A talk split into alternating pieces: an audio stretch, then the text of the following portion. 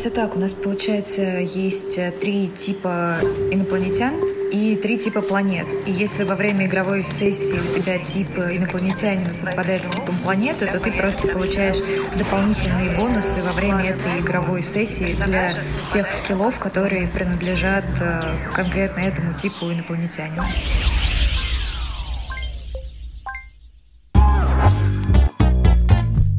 Привет! Меня зовут Катя Лам, и я редактор подкаста «Переверни пингвина». В нем дети-ведущие расспрашивают самых разных профессионалов об их работе. Этот выпуск посвящен работе геймдизайнерки, и вы только что слышали небольшую аудиозарисовку из ее рабочего дня. Передаю слово ведущему. Привет, меня зовут Максим. Мне 10 лет. Я хочу стать геймдизайнером и очень рад, что есть возможность узнать все про эту профессию. У нас в гостях Даша Насонова. Привет, Максим. Привет всем. Очень рада, что есть возможность сегодня с тобой пообщаться и поподробнее рассказать тебе про профессию. Даш, я представляю работу геймдизайнера так. Геймдизайнер — это тот человек, который как командир. То есть он говорит всем, что нужно делать. Ну, есть те люди, которые делают 3D-модели, рисуют персонажей и прочее. А есть люди, которые это все воплощают в жизнь, ну, то есть в игру. А геймдизайнер ими всеми командует. Я прав? Ну, в целом, да, в студиях такого небольшого или среднего размера, как правило, действительно руководит э, процессом создания игры именно геймдизайнер. Он придумывает игровые механики, он придумывает сюжет, и остальные специалисты помогают ему его идеи воплотить в жизнь. То есть среди этих специалистов есть э, художники, как ты сказал, 3D-моделлеры, люди, которые занимаются созданием игровых уровней, э, саунд-дизайном, то есть кто пишет музыку и какие-то звуковые эффекты. И геймдизайнер со всеми этими людьми взаимодействует. Вот есть э, такой очень знаменитый дизайнер э, Джесси Шелл, я, кстати, очень рекомендую тебе и слушателям прочитать его книгу. Она так и называется «Геймдизайн». Вот э, Джесси Шелл как раз э, говорит то, что э, работа геймдизайнера, режиссера и архитектора — это примерно одно и то же. Рабочий процесс у всех трех специальностей очень похож. То есть ты руководишь коллективом, ты держишь у себя в голове концепцию, делишься ей со своими коллегами и, в общем-то, следишь, чтобы в итоге твоя концепция была реализована в жизнь. Вот. Ну и центральная составляющая твоей работы — это как раз размышление размышление над тем, что будет чувствовать игрок, что будет чувствовать зритель. Ясно, понятно. В студии обычно много человек, но в принципе, можно ли одному создать игру? Да, человек может сделать игру самостоятельно. Вот один из примеров — это игра Stardew Valley.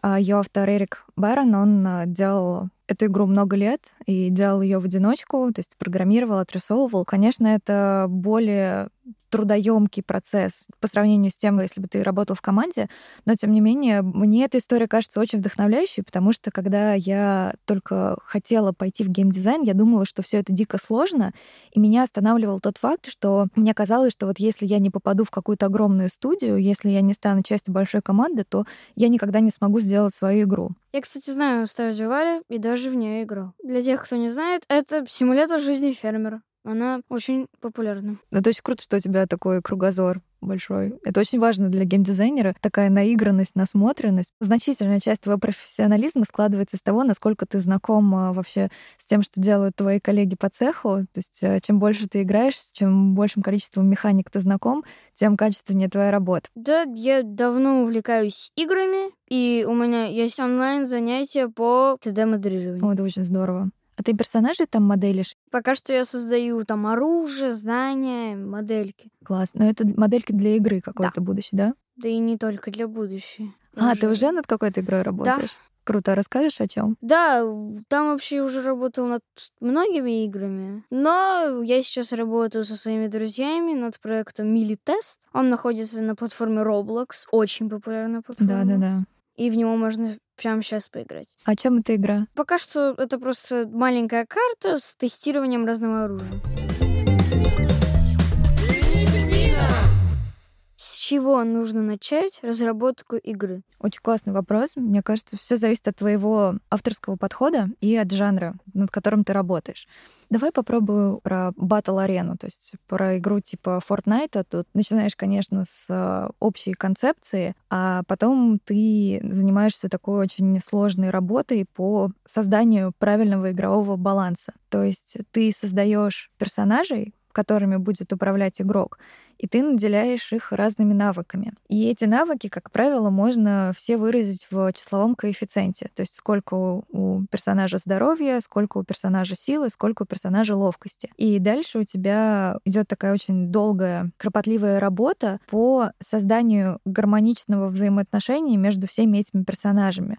Это делается для того, чтобы у тебя не было какого-то слишком э, сильного перевеса между персонажами одного класса и другого, чтобы не было такого, что игрок, который постоянно играет за какого-нибудь солдата, все время побеждал игрока, который э, выбирает себе эльфа. То есть э, всегда геймдизайнеры стараются сделать так, чтобы если эльф, например, проигрывает по силе, то он выигрывает по ловкости. И таким образом всегда нужно стараться шансы всех игроков уравнять. Есть такое понятие в геймдизайне, как э, симметричность. Она заключается в том, что все игроки начинают с одинаковой стартовой позиции. То есть даже если они выбрали себе разных персонажей, шансы у них изначально одинаковые. То есть э, важно, чтобы не было какого-то перевеса, иначе все остальные игроки будут терять интерес. То есть один игрок будет чувствовать себя очень классно, всех побеждать, но из-за этого игра будет терять свою аудиторию. А, Максим, а ты вот когда начинал работать над своей игрой, с чего ты начал? Ну, у меня возникла идея в голове. Я такой, о, круто, почему бы не сделать про эту игру? И я начал с делания карт, ну, то есть мира игры. Угу, круто.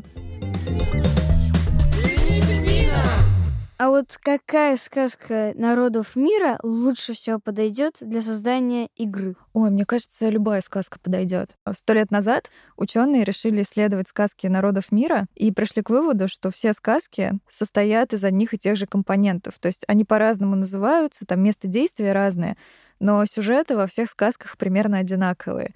То есть есть какой-нибудь принц, который спасает принцессу, есть злодей, и поэтому, мне кажется, можно просто ткнуть пальцем, э, взять любую, и у тебя получится классная игра. А ты бы какую сказку выбрал? Кот в сапогах. Кот в сапогах? Да. Прикольно, а почему? Ну, потому что там есть людоед, можно сделать босса. Там квест, там обмануть короля. Mm-hmm. То есть можно четко все сделать. Мне очень нравится, как ты сразу же разбираешь э, сказку на составляющие, там, герой, злодей. Это очень круто, что ты так уже профессионально смотришь. А вот, кстати говоря, геймдизайнер — это только про компьютерные игры или еще про всякие настольные игры? Да, это вообще про любые игры. Все, что является игрой, даже если там крестики-нолики, тоже в какой-то момент придумал геймдизайнер. Понятно. А ты создавала когда-нибудь настольные игры? И да, и нет. Специально настолки я никогда не создавала, но при этом ну, это на самом деле довольно популярный подход среди геймдизайнеров, когда ты тестируешь игровые механики на каких-нибудь картонках, бумажках, которые ты нарезал. Поэтому на таком первоначальном этапе можно сказать, что я создаю настолку, которую потом оцифровываю. То есть режу карточки, там, вырезаю игровую локацию. Я не знала о таком лайфхаке, то, что можно в реальной жизни все делать. Да, это очень прикольно, кстати. Буду знать.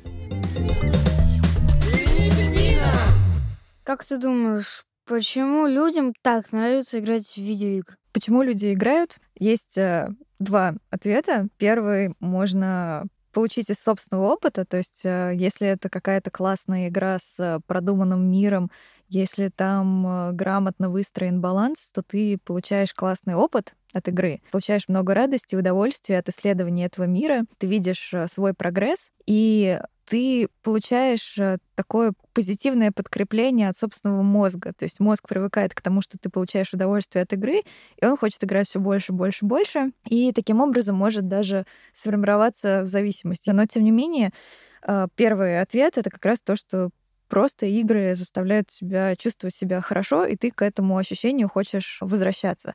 И второй ответ на этот вопрос, он более сложный. Есть э, теория о том, что игры были с человечеством с доисторических времен, но сейчас в наши дни игр стало чуть меньше. Но при этом у человека есть потребность в том, чтобы получать такой игровой опыт, потому что за счет игр он учится, может развивать внимание, может развивать кругозор. И поэтому для того, чтобы восполнить э, вот этот пробел в культуре, человек обращается к играм, к настольным играм или к видеоиграм, вот для того, чтобы получить этот опыт, те знания и те ощущения, которые ему не хватает в реальной жизни. То есть раньше люди играли в шашки и в классики во дворе, а сейчас люди играют в видеоигры на компьютере. Буквально так и происходит. Дети собираются не на площадке во дворе, а на виртуальной площадке, где у них э, больше разных инструментов для того, чтобы создать какой-то интересный мир, интересное пространство. Поэтому, да, по сути, видеоигры заменили игры во дворе. А почему же тогда родителям многим это не нравится? Я бы сказала, что чаще всего это не нравится родителям, которые сами не играли в игры.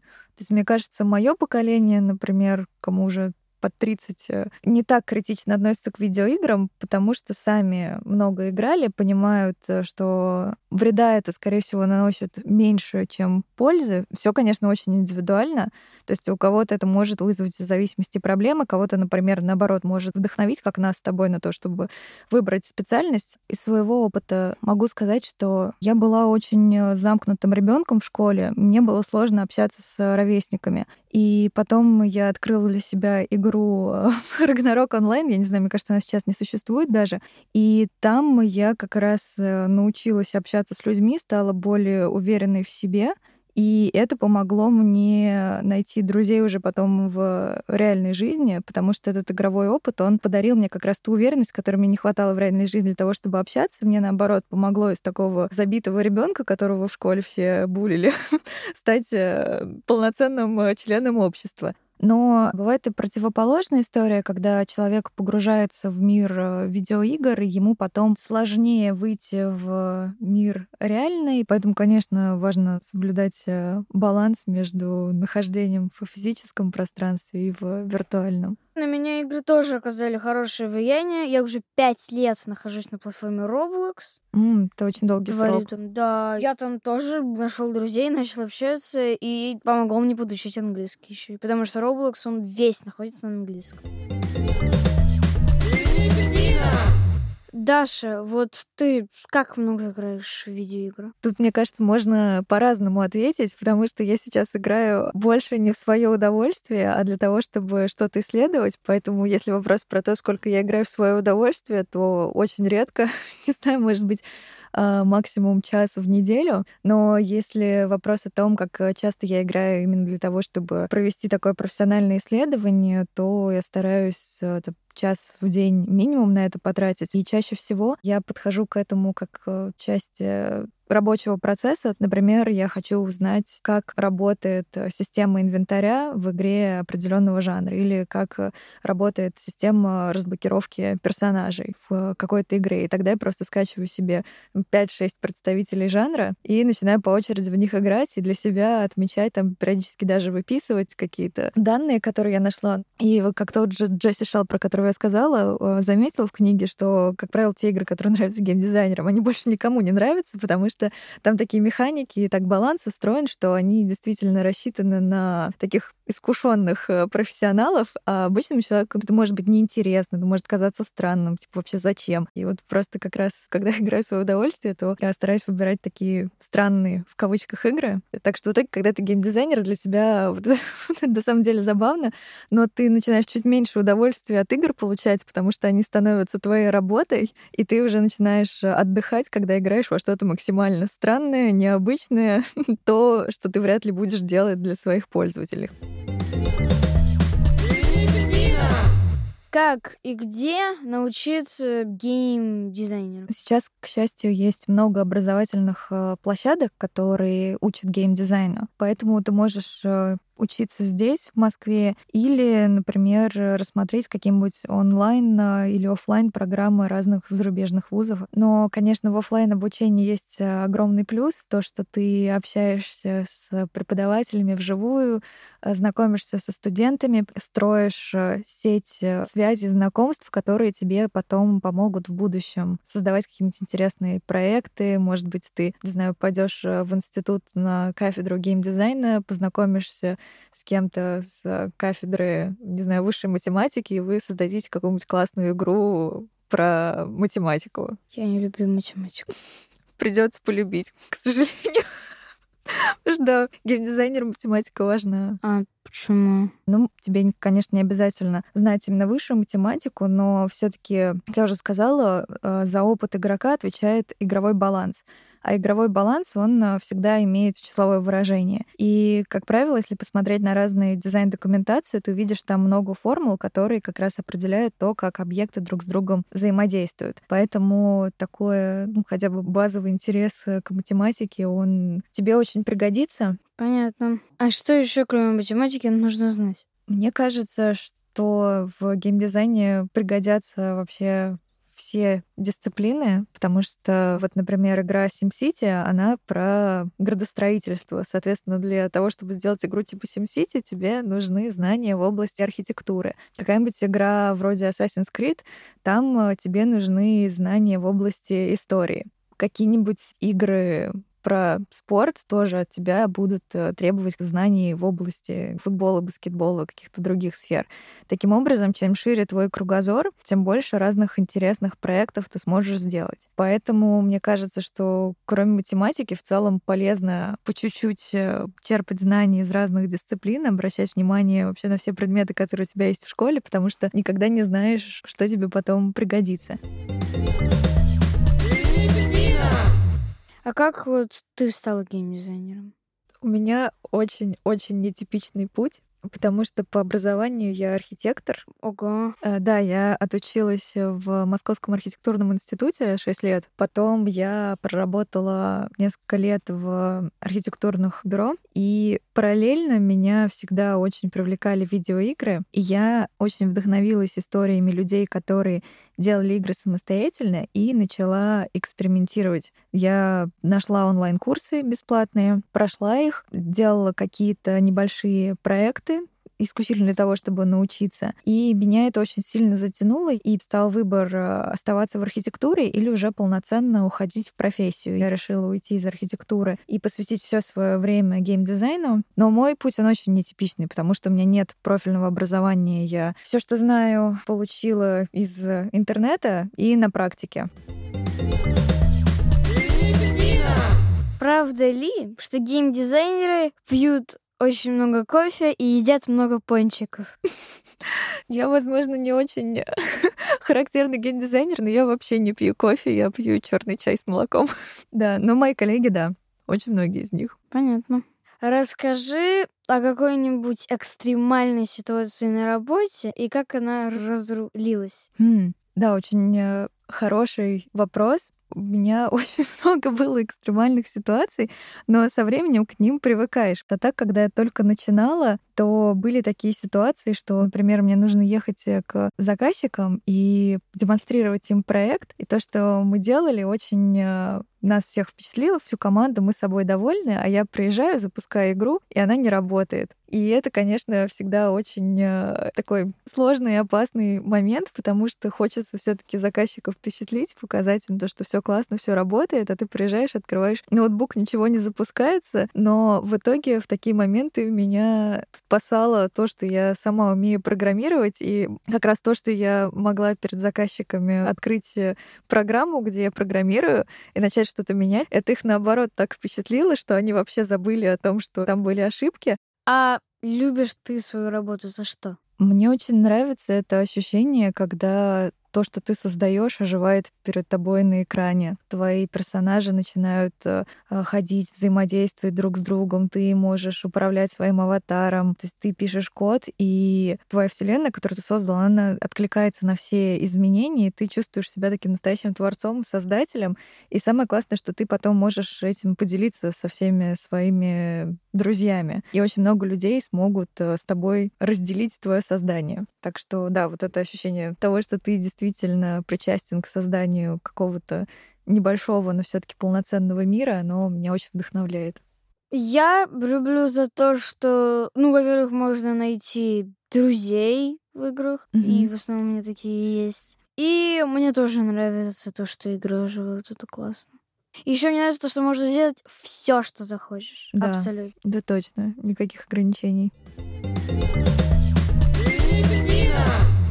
Конце подкаста есть рубрика, в которой мы спрашиваем слова, по которым можно узнать того или иного специалиста. По каким словам можно узнать геймдизайнера? Назову несколько слов, но мне кажется, что мы свой словарь э, делим еще и с геймерами, так что не факт, что если эти слова кто-то произносит, он именно геймдизайнер, возможно, просто человек очень сильно увлеченный видеоиграми. А, мне кажется, первым можно назвать игровой движок. Это программы, в которых э, собираются игры. То есть э, это та цифровая среда, куда ты загружаешь э, персонажей, локации, скрипты. Вот, кстати, скрипт тоже отдельное слово. Скрипт — это, собственно, код тот фрагмент кода, который описывает разные игровые взаимодействия. И, наверное, еще можно сказать локация. Это от английского слова location, то есть место в котором происходят действия игры. Игра может состоять из одной локации, может состоять из нескольких. И я говорила еще про игровые механики. Это то, что определяет э, взаимодействие игрока с остальными предметами в игре, со всей игровой средой. И игровой баланс. Баланс-то, наверное, самое важное. Не знаю, раз сто, наверное, за время нашего общения произнесла эту фразу. Вот, наверное, это все. Мы заканчиваем выпуск. Я узнала о том, что математика, правда, ну, ее желательно знать.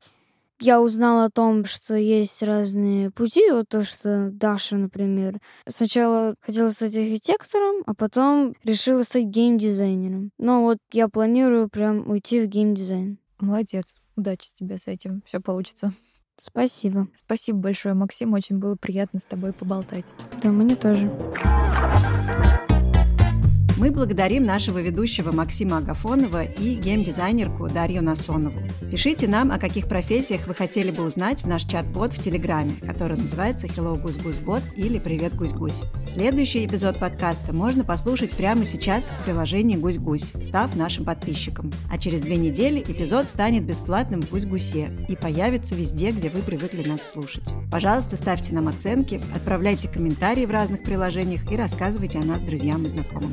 И спасибо всем, кто работал над этим выпуском. Звукорежиссеру и композитору Жене Миневскому, выпускающему редактору и продюсеру Лизе Марантиди, расшифровщику Кириллу Гликману, фактчекеру Полине Семеновой и студии Чемоданов Продакшн.